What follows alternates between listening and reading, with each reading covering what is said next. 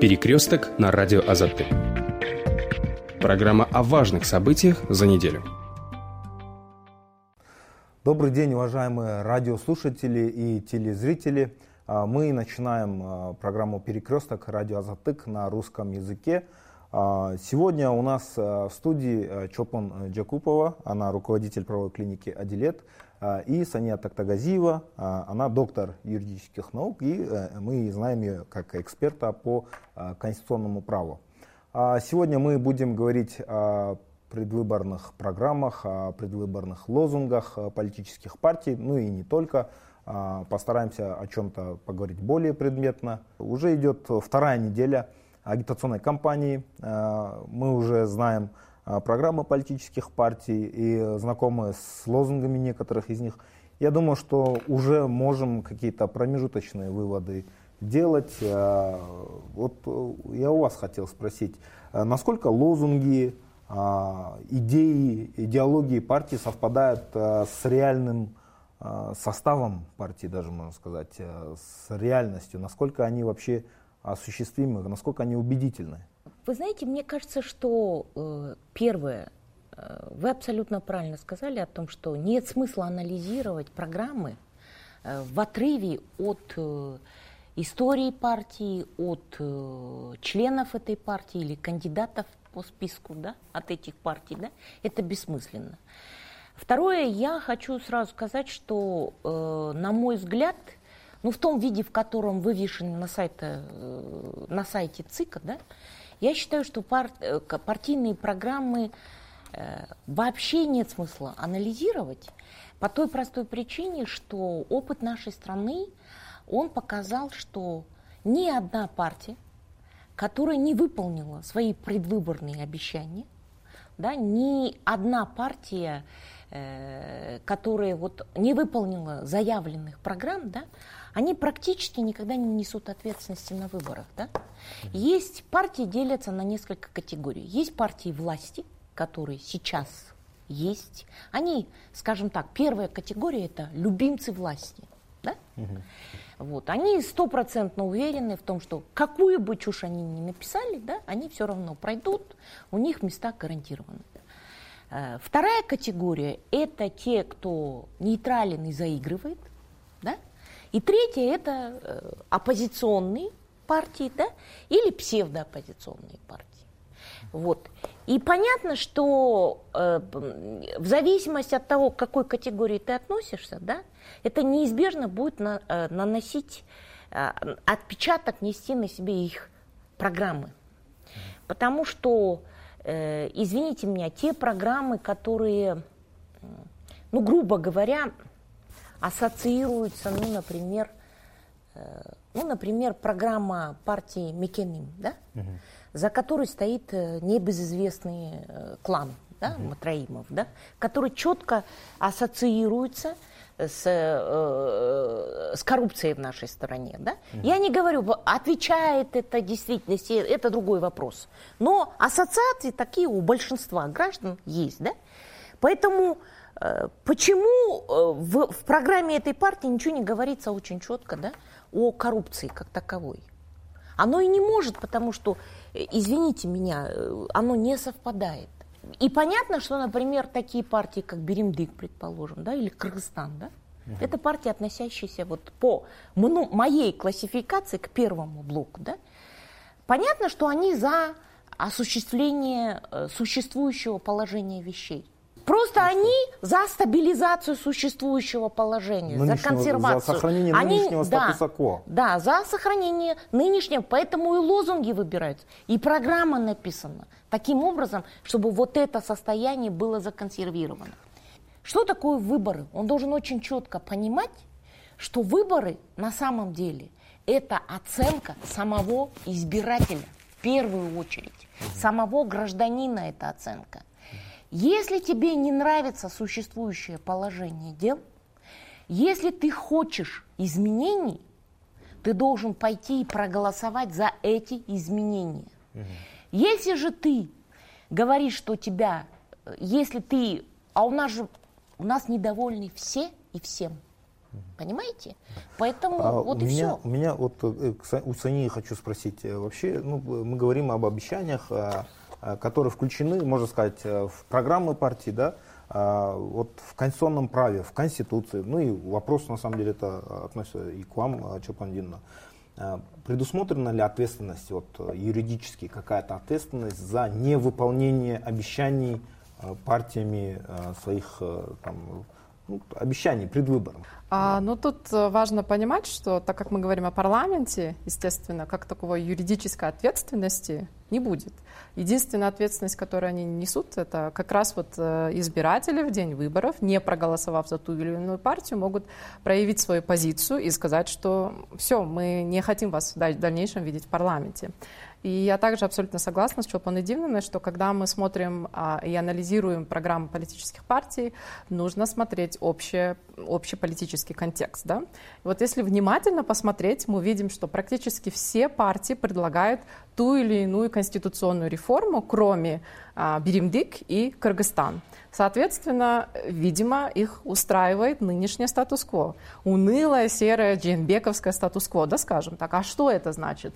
Это, по сути, провальная кадровая политика, да, стагнация в экономике, а, это отсутствие верховенства права, селективная борьба с коррупцией. И самое главное, наверное, это то, что внешняя политика направленная на полную зависимость Кыргызстана. Это мы видим вот то, что обещает Беремдик, вот евразийство, да. А что значит евразийство? Вот в контексте ИАЭС, например, это можно увидеть и в Беремдик, и в Кыргызстан, и Бютун Кыргызстан, Замандаш.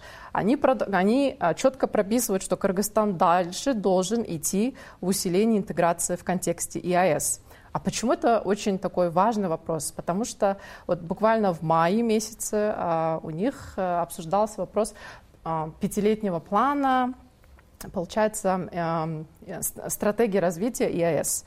Там впервые, по-моему, в истории Касым Джомарт Токаев, да, президент Казахстана, сказал то, что нынешняя стратегия, какая она есть, она несет угрозу для суверенитета Казахстана. В то время как Джейнбеков полностью одобрил и сказал, что Кыргызстан за. Соответственно, что э, заявляет сейчас и Кыргызстан, и партия Беремдик, и Замандаш, они за усиление вот этого статус-кво. Да? И тут тоже возникает вопрос, а, а, а почему они не поднимают вопрос о именно а, суверенитете Кыргызстана? Сейчас это очень важный вопрос в плане того, что эта стратегия, это не только говорит о о дальнейшей экономической интеграции, но там идет, по-моему, пакет огромных реформ в, в административный кодекс, в уголовный кодекс, там, таможенный кодекс и так далее. А что это значит? Соответственно, ИАС теперь диктует нам, какие эти законы принимать, а это уже не экономическая интеграция, а полностью политическая интеграция. Соответственно, а, тоже а, сейчас избиратель должен внимательно прочитать эти программы, даже если это программа, но, а, как сказать, между строками можно понять да, позицию той или иной партии. А вот про, многие провластные партии это и есть, что они за дальнейшее усиление нынешнего статус-кво. Угу. Да. Говоря знаете, о внешней... Э, вы знаете, угу. я бы хотела сказать, что на самом деле в Конституции да, вот эта ответственность, она, она есть. В положениях Конституции, когда Конституция говорит, что власть принадлежит народу. Угу. И фактически власть народу принадлежит раз в пять лет, пять в шесть лет, в зависимости от того, кого мы выбираем, там, президента или парламента. Вот тогда власть народу принадлежит максимально. Вот он реализует в день выборов свою максимальную власть.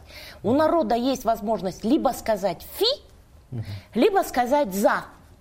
Вот и все. Поэтому фактически в день выборов народ проходит экзамен на зрелость. В первую очередь проходит избиратель. И избиратель это должен очень четко понимать степень своей ответственности. Поэтому и когда, ну и возвращаясь к программам, да, я даже не говорю про, э, вы знаете, внешнюю политику, да, меня просто убивает, знаете, ну, вот все провластные партии, да, но они финансово обеспечены, у, них, у этих ребят нет проблем с деньгами.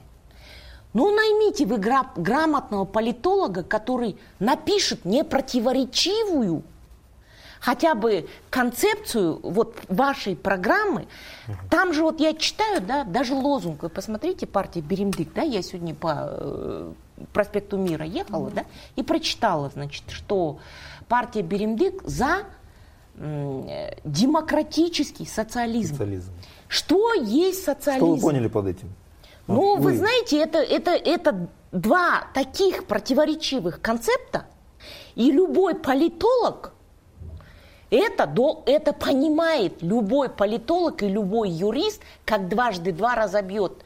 Но нет, э, мало того, что это концептуально противоречивые э, э, идеологии. идеологии, да, вы знаете, у нас не было в истории ни разу демократического социализма, вы понимаете? Угу. Нету.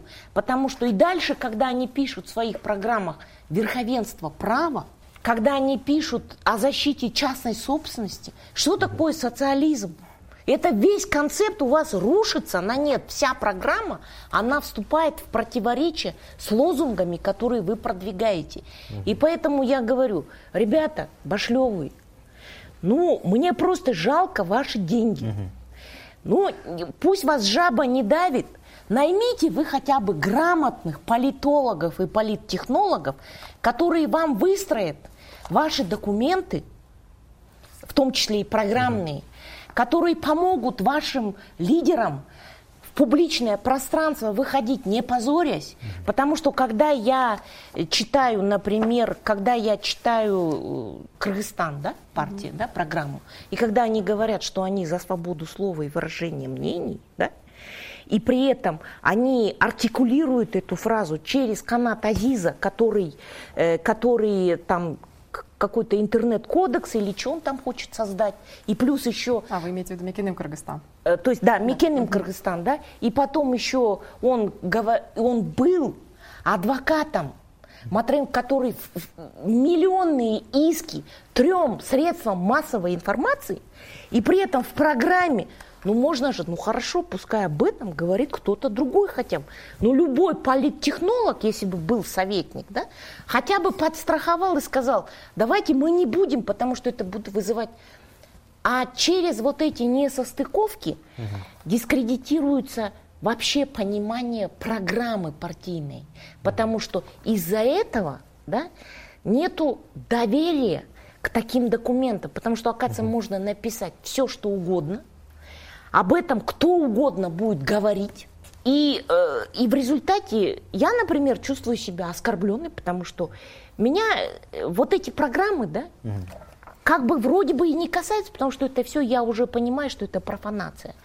Но меня оскорбляет то, что так публично мне говорят, да я могу сказать все, что угодно, и ты все, что угодно схаваешь, грубо говоря. Угу. Понимаете? Это оскорбительно для избирателей, это унизительно. Ну, а Или вы, когда, вы... например, партия Кыргызстан пишет, что образование и культура в числе их приоритетов, и это основа, и это должен артикулировать, и это должно ассоциироваться с, с, со спикером, да, с Дастан Артисбековичем, да, или как э, вот этот там человек, который не может ни на кыргызском, ни на русском говорить, да, ну, ну это, ну это ж Понятно. надо понимать. Да, я Поэтому я за то, чтобы мы бессмысленно э, разбирать программы сами по себе. Ну, Потому что деле, это профанация. Э, есть такое еще мнение о том, что вообще, ну, программа, мы ведь э, знаем, что и до этого в предыдущих выборах э, люди, конечно, обсуждали программу, но э, когда они заходят в кабину там голосовать, да и вообще до того, как они принимают решение, а, кроме программы, влияет очень большое количество других факторов да, на решение избирателя. А, ну, говоря, вот Саня затронула тему международных отношений, да, то есть uh-huh. тут, тут я как раз хочу поговорить о лозунге невразийства, то есть об идее евразийства, с, с которым выступила партия Беремлик. Может быть, партии просто должны как-то показать свою позицию по, допустим, по внешним отношениям, но вы понимаете, что сейчас, э, вот в том положении, в котором мы находимся, я прекрасно понимаю э, уязвимость э, всех политиков. Никто из них не решится. Те, которые как бы, они просто обходят стороной эту вот в своих программах, да, внешнюю политику, потому что страшно. Потому что мы прекрасно понимаем степень зависимости нашей страны настолько высока, что, вы знаете, это не может не отражаться на, да, на, вот на программах. Вопрос, почему идентификация государства, она должна отождествляться с третьей стороной, с какой-то, с каким-то континентом Евразия, да, а под Евразией там разные эксперты понимают э, разные страны. Некоторые Потому говорят что о том, что это Россия, да. Нет, Здесь ну, речь идет, допустим, о России. Мы, Другие говорят, вот, Касым, ну давайте мы все-таки не должны быть э, голыми теоретиками. Давайте мы на нашу грешную землю спустимся. Вы постарайтесь понять, что э, исторические, э, традиционные связи с Россией очень крепки. Очень большая русская диаспора, э, совместная история, очень сильная зависимость э, от э, и экономическая, в том числе и через наших мигрантов, которые mm-hmm. огромная диаспора у нас находится там. Поэтому я прекрасно понимаю, насколько это щепетильный вопрос mm-hmm. и насколько вот политикам сложно как обоговаривать. Проблема заключается в том, что очень многие те, которые евразийство, не только партия Беремдик это ставит, то та же за мандаж, предположим, или э, та же партия там э, Кыргызстан, да? Бютын Они все, да, Бютын Кыргызстан. очень много, Но, э, да, но проблема заключается в том, что многие, которые понимают важность разрешения вот этой проблемы, они смотрят на эту проблему весьма поверхностно, понимаете? Они говорят, например, в своих программах, некоторые там пишут, две или три партии, я уж не помню их, они написали о том, что они будут там, ну, предположим, за внедрение, за внедрение института двойного гражданства. Угу. Ну как они могут писать это в своих программах? У нас уже существует институт множественного гражданства. И они расписывают, что вот они будут давать возможность да, нашим мигрантам обладать правами. В принципе, наши мигранты при желании. У нас существует уже институт множественного гражданства. Потому что я могу, не отказываясь от гражданства Кыргызстана, стать угу. гражданкой Российской Федерации. Я могу это без проблем. Но двойное гражданство это институт двойного гражданства возможен только через межправительственные соглашения. И это не зависит от желания даже правящей партии, это зависит еще и от желания другой страны. Если, предположим, Российская Федерация подпишет с нами соглашение о двойном гражданстве, об этом не раз уже инициировался этот вопрос. Проблема заключается в том, что он не выгоден Российской Федерации или какой-то, или даже, например, соседнему Казахстану. Потому что э, уровень пенсий и вообще это социальный, огромный социальный пакет, понимаете, это уровень пенсии, это военная служба, это все обговаривается в этом межправительственном соглашении. Угу. И тогда другой стороне, не нам, у нас уровень пенсии и так далее настолько ниже, чем в соседнем Казахстане, и это, что это неизбежно, это, это для них невыгодно. Угу. Понимаете? Угу. Поэтому это не зависит от партии за мандаж. Угу. Это зависит от другой стороны. А для того, чтобы ну, вот это, это значит, те люди, которые пишут программу, не понимают положений, что за этим стоит. Что за этим стоит. И меня, ну, вы они, же, вы же вы нас... хотите сказать, что они просто безграмотные, получается, ну, если говорить простым языком, да, то есть они не понимают, что это невозможно осуществить. Ну, я бы сказала, что партии. они недостаточно в правом отношении просвещены, чтобы угу. отличить институт множественного гражданства угу. от двойного гражданства угу. и так далее. Да. Я стараюсь в последнее время, с возрастом, наверное, возраст сказывается, да, угу. я стала э, чрезвычайно мягкой. Угу. Я скажу мягко. Они не дают, поэтому я и говорю, ребята, тратьте деньги с умом, нанимайте умных и грамотных угу. для написания угу. программ. Но вообще а, я бы хотела да? сейчас угу. проговорить даже не об этом. Я, поскольку, поскольку это же не передача не для политологов и не для юристов и так далее, это да. главным образом перед выборами основной посыл должен быть обращен к избирателям. Угу. Даже не к политикам, к избирателям. Угу. Потому что без елдің башын айлантырып такое количество партий с такими одинаковыми лозунгами и программами, угу. да, что люди уже у них... Мы да, должны мы этому, их научить этому... правильно выбирать. Перекресток на радио Азаты. Программа о важных событиях за неделю. По поводу конституционной реформы. Э, как вы уже сами здесь сказали о том, что только э, буквально там 2-3 партии об этом не говорят, значит, э, конституционная реформа на повестке дня, она актуальна сейчас? Насколько она актуальна, если Э, большинство партий это обещают угу. прямо первым пунктом своей программы. Ну, смотрите, вот Мекеним Кыргызстан, они выступают за сокращение, да, там депутатов двое. Республика вообще там, по-моему, ну, хотят, хотят ликвидировать, ликвидировать институт президентства. Да, Чонказ, да, Чонказат, получается, хотят ввести народный Курултай, двухпалатный парламент. Микенчиль, по-моему, они вообще хотят внести это, да, угу. смертную казнь, да. Угу. Об этом тоже нужно очень так подробно поговорить. Но я думаю, смотрите, а, сейчас избиратель должен подумать, а, перед тем, как голосовать, что любая конституционная реформа зависит от общего контекста. То есть кто будет инициировать конституционную реформу. Ну вот представьте, а, наберет э, парламентское большинство Мекиным Кыргызстан. Сможет ли эта политическая партия на самом деле предложить народу по-настоящему народную конституцию? Я считаю, что нет. Мы прекрасно знаем, что кто стоит за этой партией. Да? То есть это а, семья, подозреваемая в коррупции. Подчеркиваю, подозреваемые, они любят просто подавать в суд да, за любые вопросы. А, и а, вторая, да, политическая партия, которая тоже подозревается сейчас в массивном подкупе да, избирателей. И как такая партия, задается вопрос, может вообще осуществить нормальную конституционную реформу? Я считаю, что нет. То есть, чтобы Конституция э, в конце получилась по-настоящему народная, там должен быть баланс сил, да, и, и мне очень было бы страшно, что вот придет там Мекеним Кыргызстан или та же партия Кыргызстан, да, или Беримдик, и они будут инициировать конституционную э, реформу. Лучше оставить тот текст, что мы сейчас имеем, чем потом, я не знаю, мы э, изобретем, изобретем абсолютно новую форму конституцию, да, которая еще больше э, приведет к к усилению нынешнего статус-кво mm-hmm. или а, к узурпации власти, да, скажем mm-hmm. так. А, да, и другой вопрос еще там, есть очень много, например, республика, да, предлагает там полностью упразднить институт президентства. А, здесь тоже возникает вопрос, то есть они не понимают то, как функционирует настоящий парламентаризм, или, а, опять-таки же, не, не до конца доработали, да, этот вопрос, потому что парламентаризм не подразумевает автоматически ликвидацию президента. Наступают моменты, да, особенно у нас в Кыргызстане, у нас никогда нет парламентского большинства, всегда парламент строится на основе коалиции. Вот бывают моменты, когда коалиции распадаются, или наступает какой-то тупик между отношениями правительства и парламента. Соответственно, в такой момент нужен президент. Э, обычно в парламентских странах президент избирается парламентом, да, не народом, и он несет более такую там, символическую или церемониальную роль. И mm-hmm. именно президент в этот момент решает там, распустить парламент или правительство, да, отправить mm-hmm. в отставку.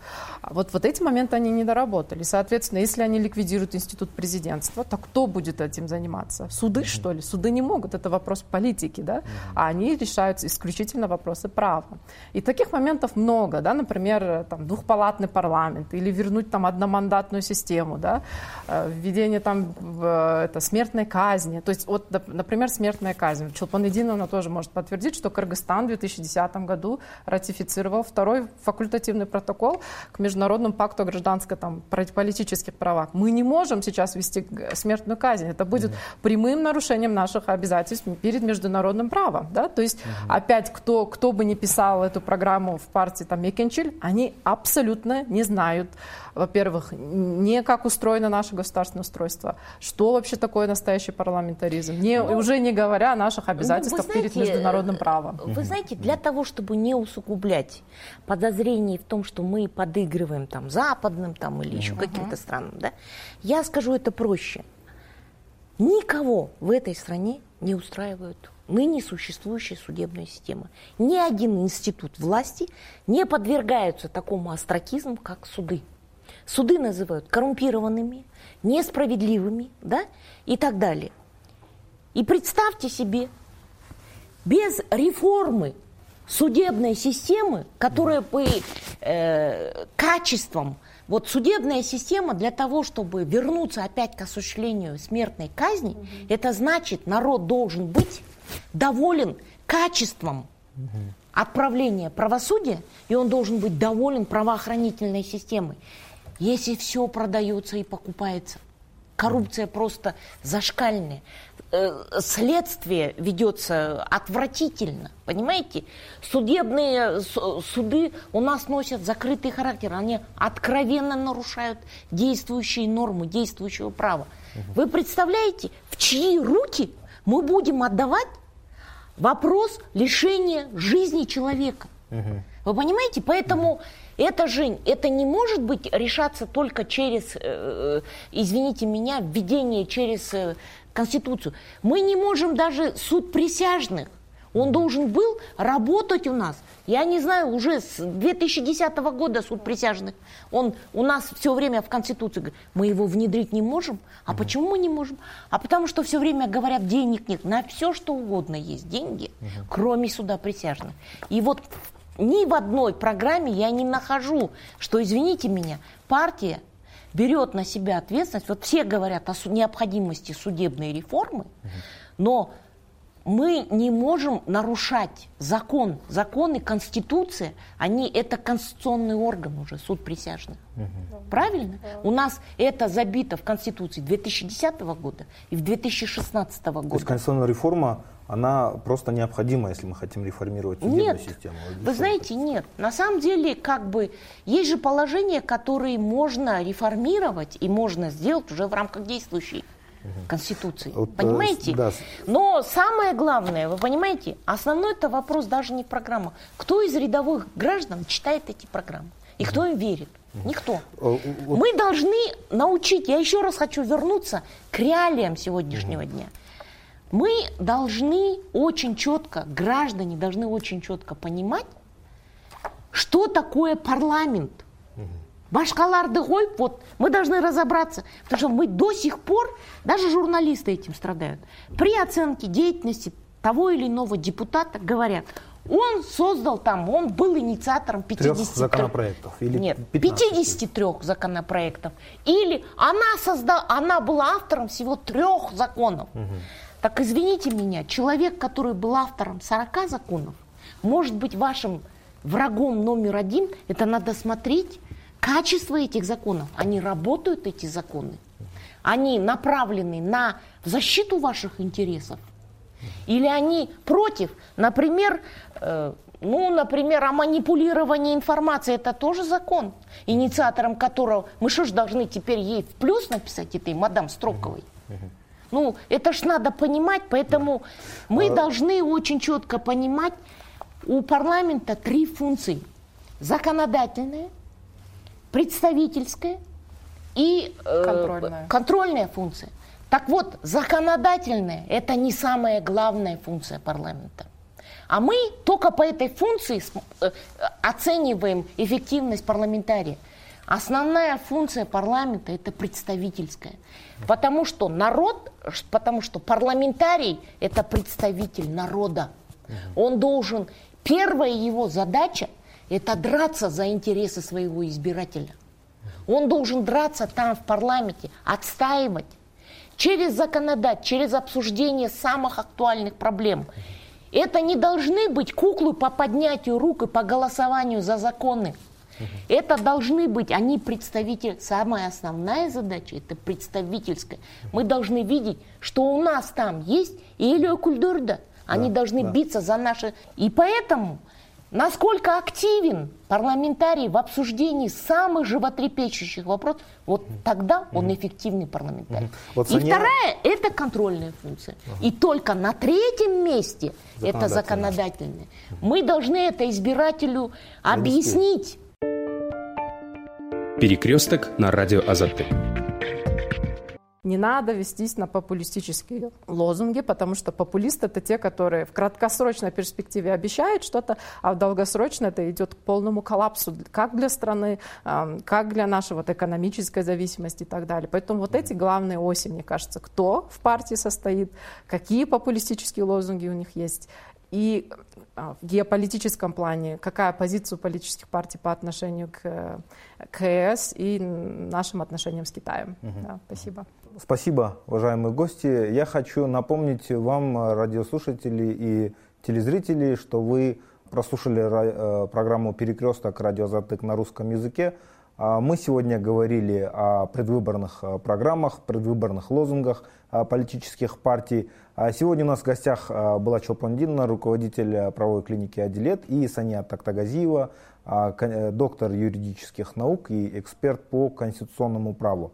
А вы также можете найти а, видеоверсии программы «Перекресток» на нашем а, сайте azatik.org, а также найти на этом же сайте радиоверсию в виде подкастов. с вами сегодня был я, Касым Рахманкулов. До следующих встреч. Перекресток на радио Азаты. Программа о важных событиях за неделю.